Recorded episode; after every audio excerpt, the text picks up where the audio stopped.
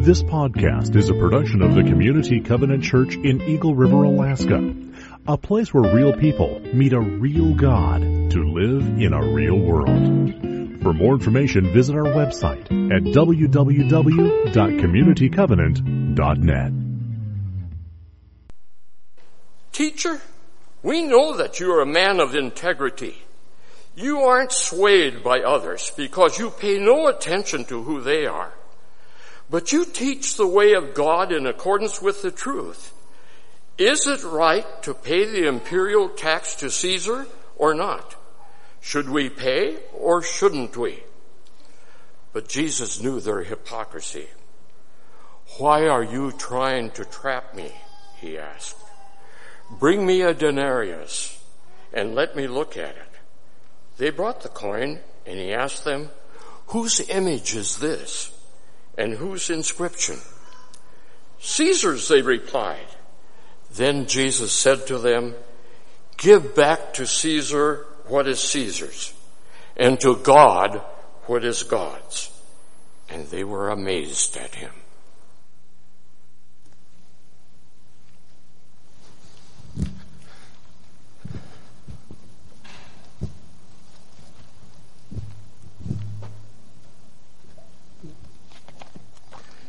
Well, good morning, church. My name is Pastor Brad, and I am the transitional lead pastor. And I am, uh, well, it was a year ago today that I showed up here for the very first time. And, uh,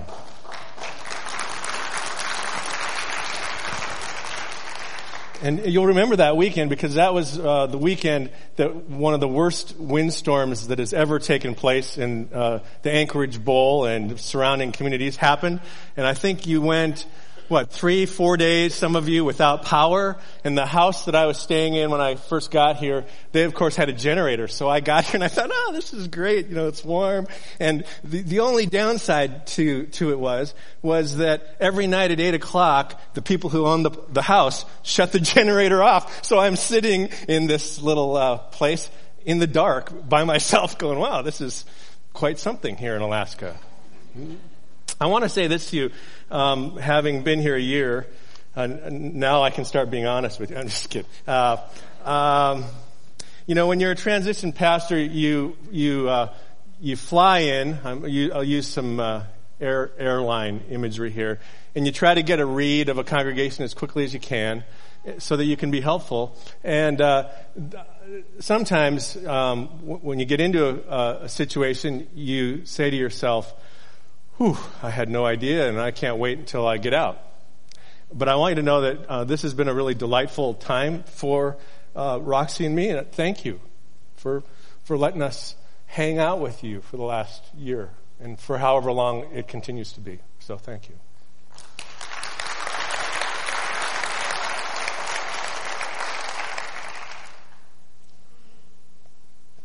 I'm trying to think if there's anything else I, I can say to get another applause out of you. This is really good. Uh, we're, we are in the last. okay, hey Tyler, Tyler, if my sermon goes longer today, it's not my fault. It's there, you know. Um, hey, we're we're we're in the last Sunday of this sermon series that I've called um, "Wild: The Unpredictable Jesus." Some of you are th- saying to yourself at this moment, "Thank you." Oh, you know, this has been too much of this. But um, the text that we had read a moment ago is uh, the basis for some thoughts that I want to present to you today.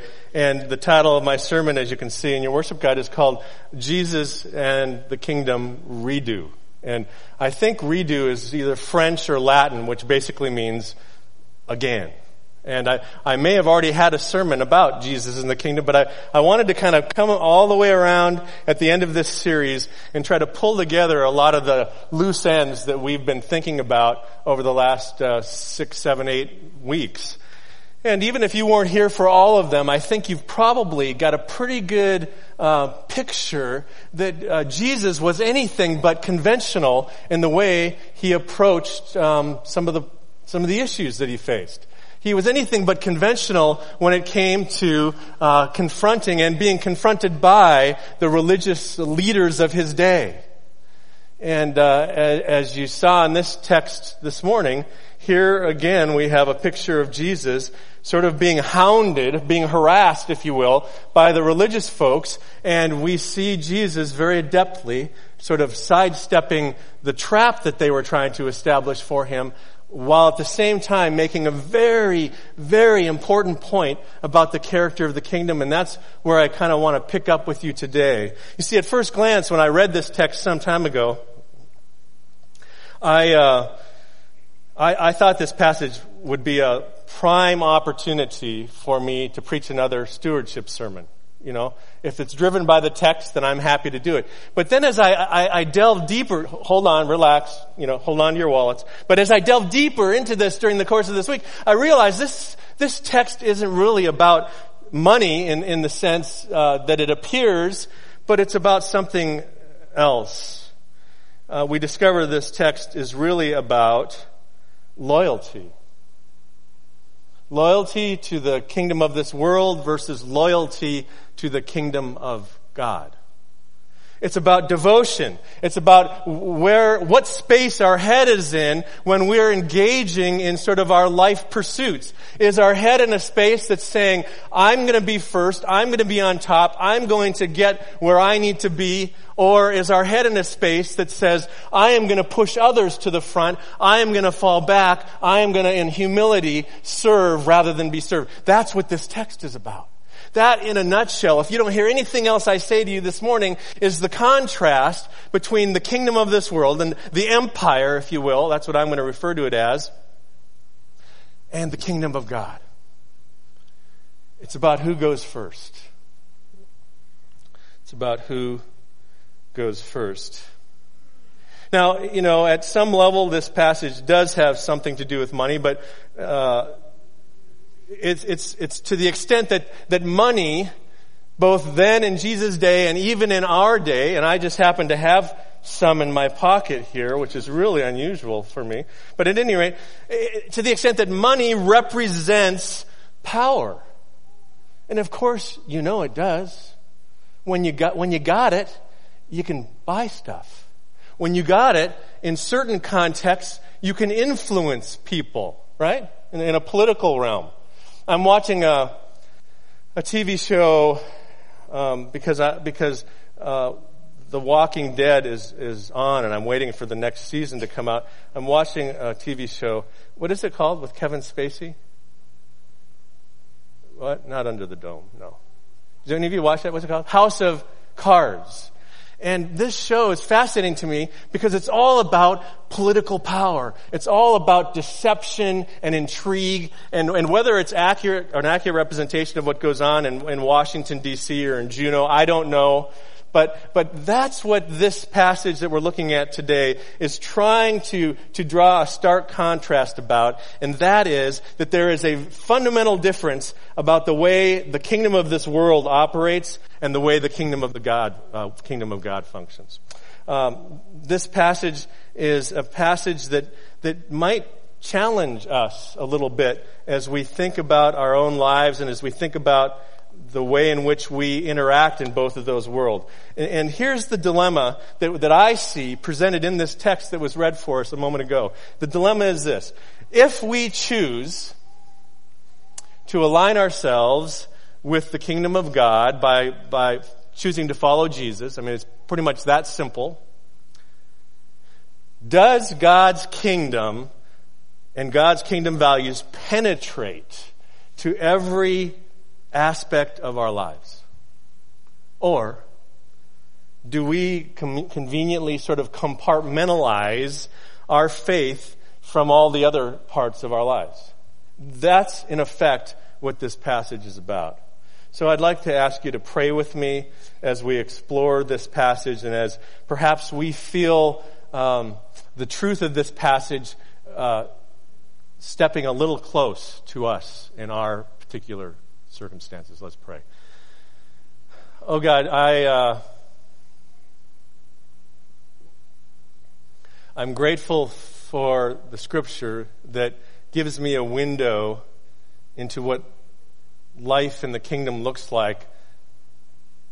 But I don't always like it when that picture points to some aspects of my life that I have conveniently tucked away in a closet or in a place that I don't have to think about. And today I pray that you would be gentle with us and that you would call us into this text in such a way that it becomes more clear to us, clear to us the difference between the kingdom of this world and the kingdom of God. In the name of Jesus Christ, I pray. Amen. So, as I said a moment ago, this is actually a question of loyalty.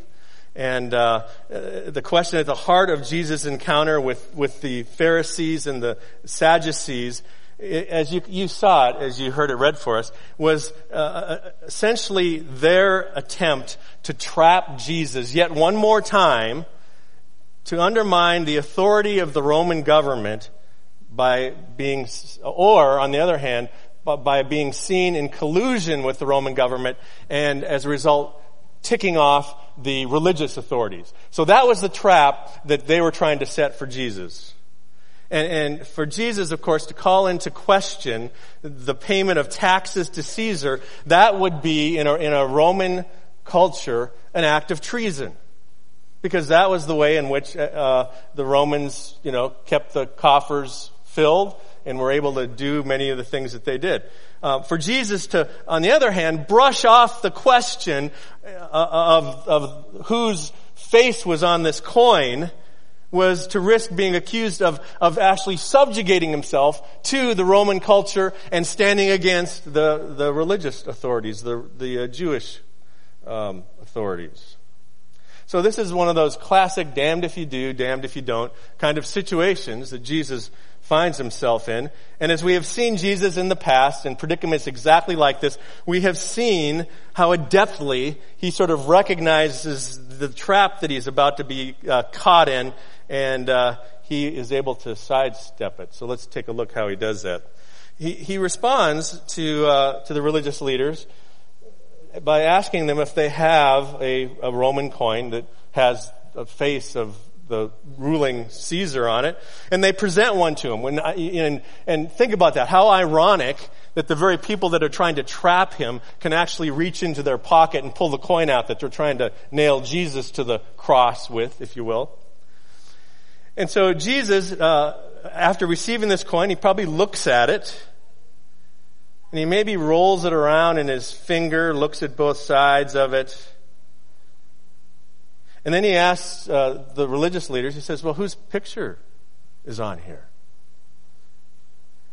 And, and at this per- point, I imagine in my mind, as I, as I try to live this text uh, a little bit, try to imagine being right there, looking on as these leaders are, are con- conversing with Jesus. I can imagine that the religious leaders can hardly contain themselves because uh, Jesus is about to walk headlong into their trap. I imagine with a smug smile, one of these religious leaders replied that Caesar's image, of course, is on the coin. And they, they wait for what seems like an eternity as Jesus continues to turn this coin over and over in his hand. Now, as a, as a very brief sidebar, I want to say to you that we must understand that in the ancient world, the ruling leader, the Caesar, the, the prime minister, the president, whatever you want to call them, always minted coins with their own picture on them. That was how it was done. And uh, there's at least two reasons why they did that. One was as a symbol of power. You want to know who's in charge? And where your next meal is going to come from, just look at the face that's on the coin that's in your pocket. And the second reason they did this, of course, is um, uh, basically um, it established uh, sort of their their authority over all other authoritarian structures in that culture, including the religious authorities. So Jesus is turning this coin over, and uh, what seemed like an eternity of silence, all of a sudden Jesus flips the coin back to the, uh, to the religious leaders and he, he says to them, give to Caesar what is Caesar's and give to God what is God's. And then this is what the scripture says right after that. It says, and they were amazed. And they were amazed. Now, I don't know exactly what they were amazed at. Were they amazed at the fact that Jesus was able to escape their little trap? Were they amazed by, by Jesus' wisdom that he was reflecting in this answer? We don't know exactly what they were amazed at, but we know this. They were amazed. So hold on to that for a second. So the, what we have in this text then really, as I've already tried to suggest to you, is a conflict between the kingdom of God and the kingdom of this world. And this encounter between Jesus and the religious leaders over the image that is stamped on this ancient coin is, is really, if you want to know, kind of the ultimate stewardship text but not stewardship in the sense of, of you know, let's pledge more money to, to keep the lights on, but stewardship in the, in the sense that where our hearts are, are oriented, that's where we go. You see, God's kingdom and Caesar's empire are diametrically opposed to each other. And what is true then about the relationship between the kingdom and whatever prevailing ruling authority is no less true today. Did you hear what I just said? This isn't just about the Roman Empire. This is about whatever empire happens to be ruling in the place that you live. You cannot follow both empires, though many of us try. God's kingdom is, is an upside down kingdom where, where the last will be first. You know that. Where the servant will be served, where, where the least will be the most important. Tell me if I was to run for political office and those three statements that I just made were the, were the benchmark of my platform, how many of you think I would get elected in the kingdom of this world? Not very many people get elected with that platform. You can't follow both. Both. You see, the kingdom of, of God is where the last are first, but in the kingdom of this world, it's cutthroat. It's a dog eat dog kingdom where the last one to the top is out of luck, where the pursuit of wealth and power is the indicator of status and where the road to success is littered with the corpses of those who have been trampled along the way.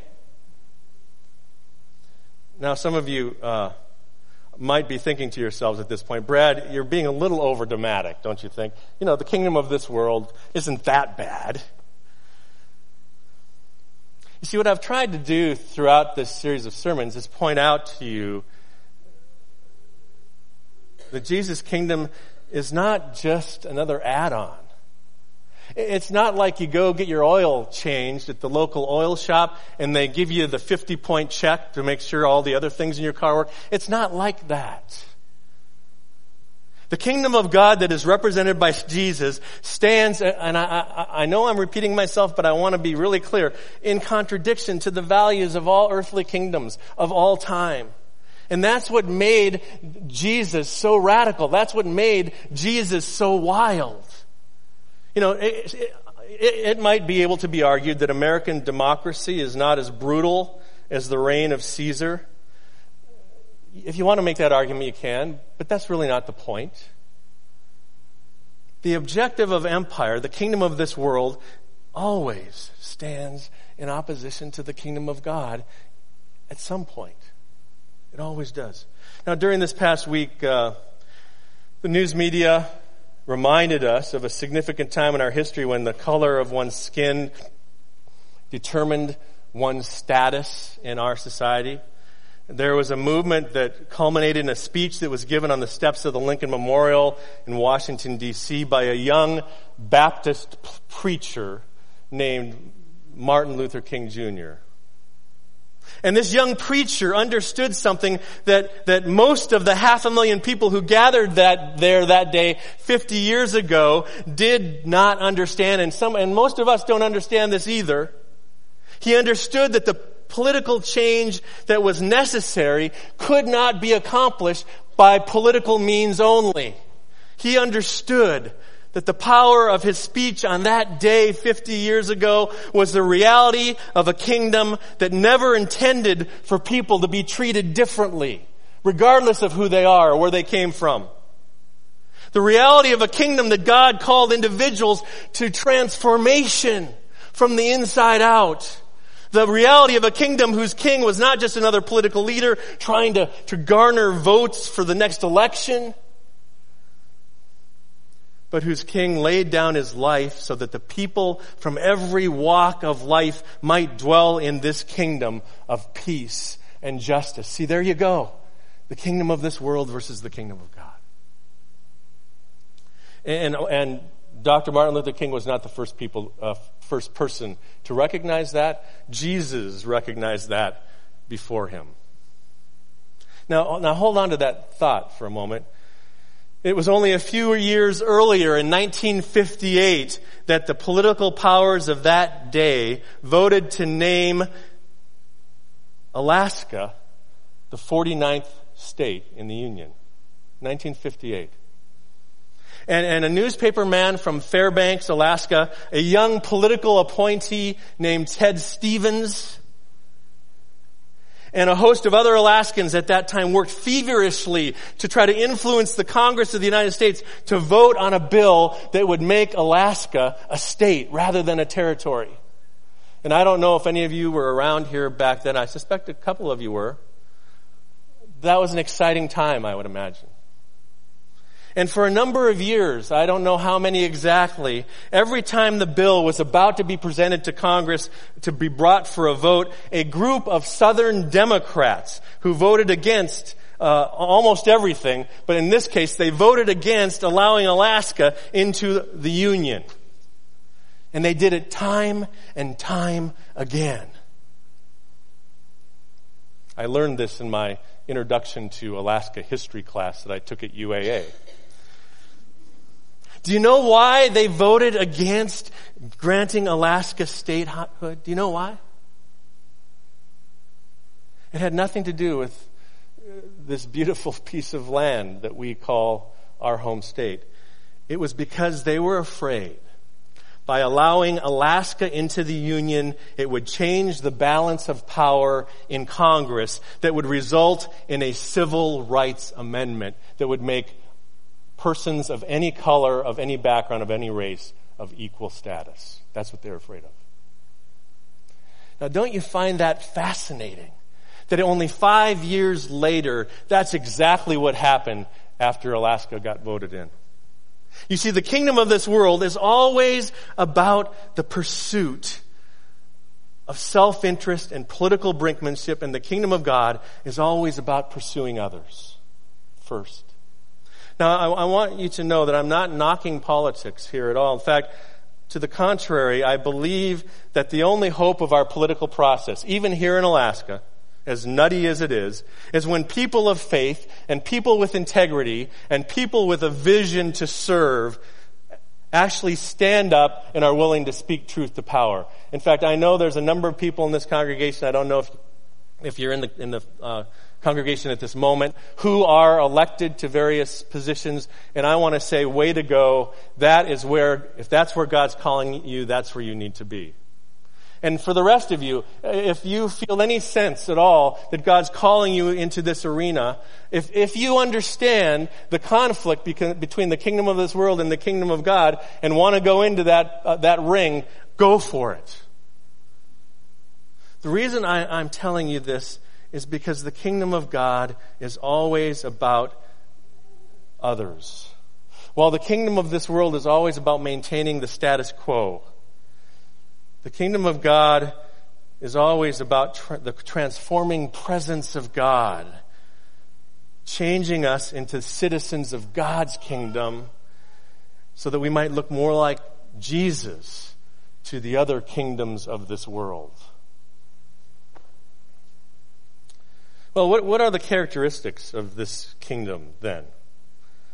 As we conclude this series of sermons that we've been looking at the wilder side of Jesus, let me just offer you a brief reminder of what God's kingdom actually looks like.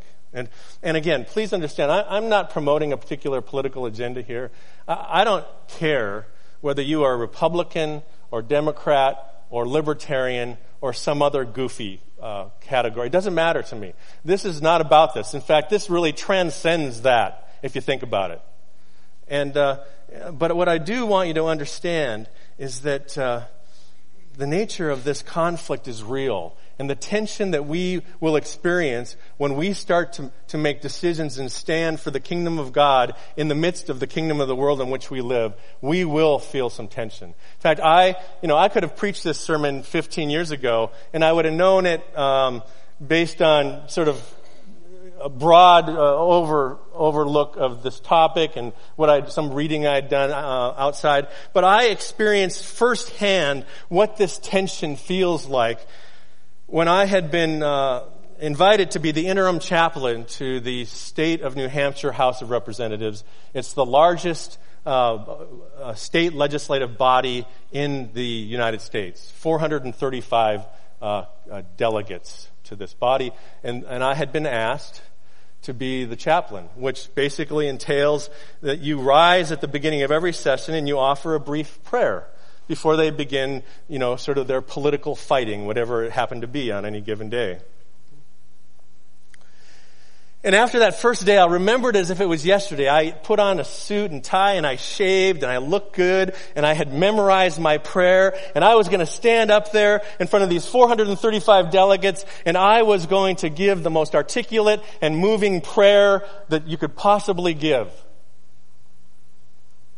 And when I sat down, the Speaker of the House at the time leaned over to me and she said, thank you for that prayer. I think you're a keeper. And I remember at that time uh, swelling with pride. Because here I was, this young uh, pastor, rubbing shoulders with all these people of power and influence in, in, in the New Hampshire state, uh, state of House of Representatives. And I continued to show up and I prayed. And I didn't mince any words when I pray. I mean, you, you, can, you, you can see that in me. I'm not kind of a word mincer when it comes to this sort of thing. And, uh, I didn't sanitize my prayers in order to keep all the atheists happy. Didn't care. One day the speaker called me up and she said, Reverend Bergfalk, I'm sorry, but I'm receiving a lot of feedback from, from the members. That's how they talk about each other. The members and I'm going to have to disinvite you as our interim chaplain. Disinvite. And I said to her, uh, oh, is that political speak for I'm fired? Can you believe I did that to the, to the House of Representatives Speaker of the House? Wow. Anyway, she, uh, there was a long pause after I asked that, and she said, well, yeah, You see what was going on is when I prayed, I prayed with the belief that Jesus and the kingdom of God was in charge and, and, and the, and the kingdom of this world was not. And how long is that going to work in a gathering of people that are all about the kingdom of this world? Well, for me, it lasted about three months. You see, the kingdom of God always confronts the kingdom of this world. And, and this will often cause this uneasy tension as I've described. So let's just take a look really quickly at some of the characteristics of God's kingdom in contrast to this kingdom of the world and uh, then we'll be on our way. The first characteristic that I uh, want you to know is that God's kingdom is for all of us. It's for all of us. You see, we have seen Jesus in the course of this sermon series encounter people from the religious elite to the social outcasts. And, and the prevailing characteristic of God's kingdom that we've seen in all of these counter is that God's kingdom extends to every single one of these people. You see, what we do is we draw lines. We create boundaries. We set standards of behavior if you, if you behave like this, you're in, and if you behave like this, you're out. Sometimes, even in our arrogance, we come across like we're the only ones that God is likely to welcome into His kingdom. Yet in every case that we've seen Jesus interact with people in the Gospels, Jesus surprises us when he welcomes one more person to follow him. Whether it's the Samaritan woman at the well caught in adultery, uh, or the woman caught in adultery, the demon possessed man, Levi the tax collector. I mean, how low can you get? They're all invited to enter into the kingdom of God, the kingdom of God on Jesus' invitation. You've heard me say this many times. I think it's a hallmark of my my uh, ministry at this point, and i am going to say it again, just for good measure. Jesus' kingdom is for us, regardless of the path that we've traveled to get here.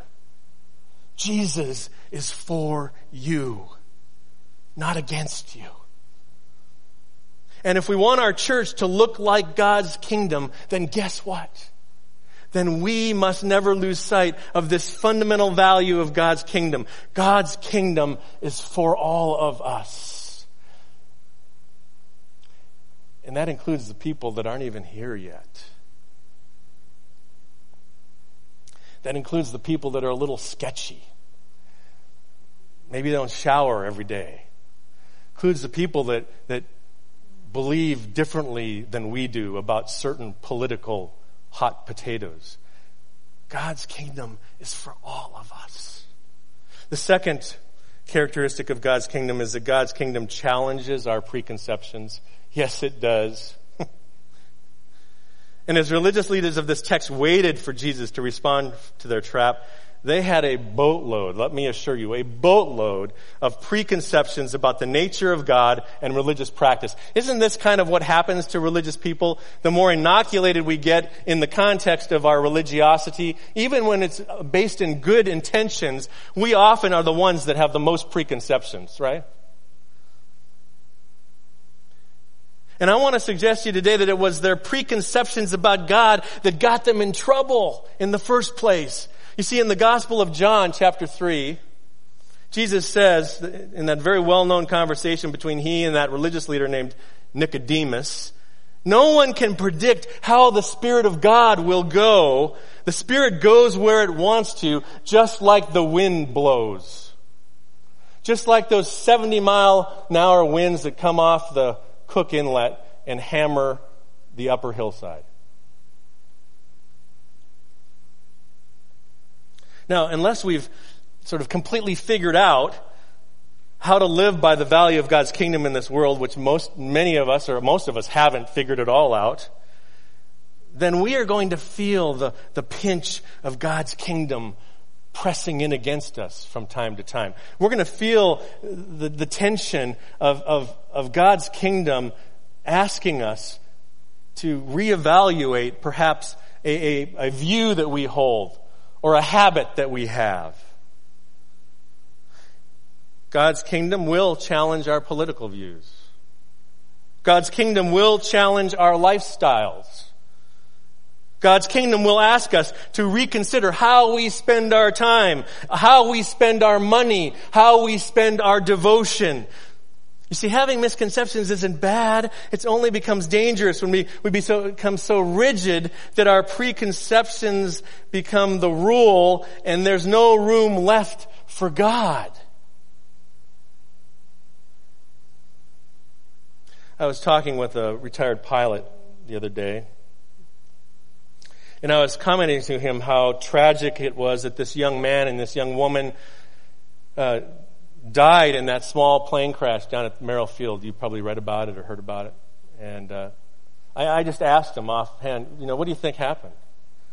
He goes, well, I don't think it was mechanical fail- failure. Probably what happened is the plane stalled, and when that happens, uh, the plane falls out of the sky.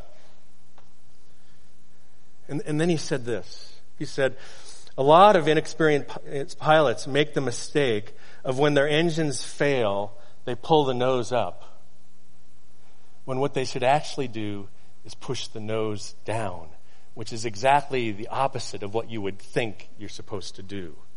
You see, this is what the kingdom of God is like.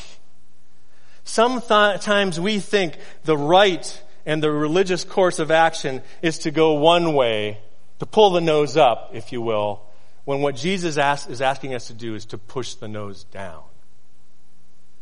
And the challenge for most of us is allowing ourselves to be open to another way of seeing things. Rather than, than holding on to our preconceptions, right or wrong. God's kingdom will always challenge our preconceptions. Last, God's kingdom is demonstrated in broken people. God's kingdom is demonstrated in broken people. I love this. I love this part of God's kingdom. We sometimes mistakenly believe that in order to be used by God, we've, we've got to get our act together first, right? We've, we've got to have it all figured out, but, but that's not how God's kingdom works. Jesus calls people into his kingdom whose lives are demonstrably broken. God's kingdom is demonstrated by broken people. Think about it. Peter, he's an average fisherman who when the pressure is brought to bear, he denies that he knows Jesus. And in the end, Jesus meets him on a beach for breakfast and says in so many words, It's okay, Peter. It's okay. I love you. Follow me. Or Paul, a brilliant intellect, a, a persecutor of the followers of Jesus, a, a, a Jewish uh, a teacher who knew the law backwards and forwards and he was traveling from one place to another and along the way he meets Jesus and his life is never the same. He becomes the champion and, and the founder and, and the, the church planter extraordinaire for, for the Christian church. And then there's the woman caught in adultery, brought to Jesus by religious authorities to be made an example of. And when Jesus was finished with her, she rose to her feet with a new understanding of the love and the grace of God. Do I need to keep going to convince you that the kingdom is demonstrated by broken people? And then there's a guy on the cross. Remember that story? The thief on the cross? Spent his life as a petty criminal. He finally gets caught and he's sentenced to death for his life of sin.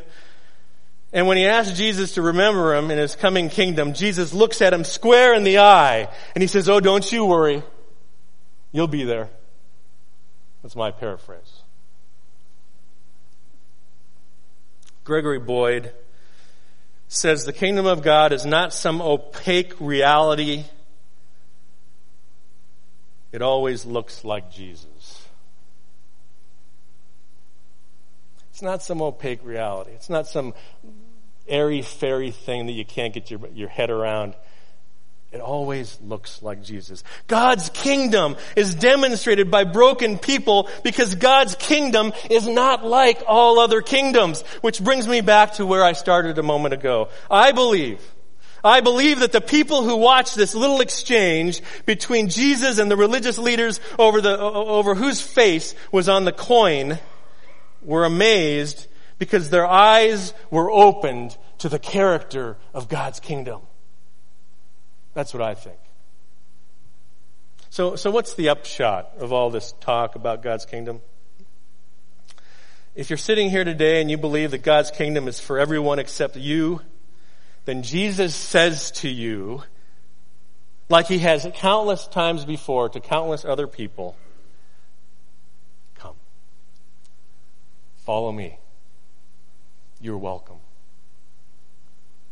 If you are here today and you think you've got the kingdom of God all figured out and you've got all your categories just where they need to be, then perhaps God is calling you to reconsider some of your preconceptions about God's kingdom.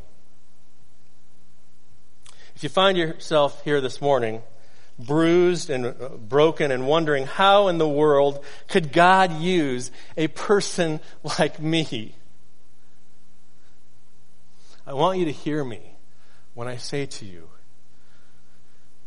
that God's kingdom is demonstrated by bruised and broken people. Do you hear me?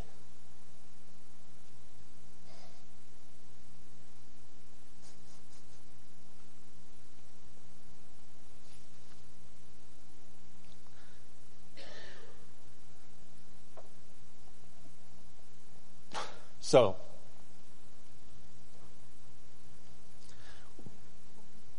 regardless of who you are, regardless of where you've been, Jesus invites even you in your brokenness into a life of God's kingdom. And that even though it sometimes seems like a life in some even uh, some other kingdom might be more fun, might be more profitable, might result in you getting a little bit more uh, applaud, applause by people around you. Don't be fooled. The kingdom of God is by far the better choice. The kingdom of God will ultimately prevail, and all of the other kingdoms of this world will pass away. This text is a, is a text about your loyalty. The question I want to leave you with this morning is which kingdom are you following? Let's pray. Holy God, we, we desire to be kingdom people. We feel the tension that exists between some of the other kingdoms that vie for our, our focus. This morning, some of us feel that sense of calling that you are making to us in a, a very particular way to realign our lives more towards your kingdom and less toward the kingdom that we happen to be following at the moment. And God, my prayer for, for us is that when those nudgings occur, that you will give us the courage and the ability to look at the kingdom of the world and look at the kingdom of God and be willing to turn our back on the one so we might follow you into the other. In the name of Jesus Christ, I pray. Amen.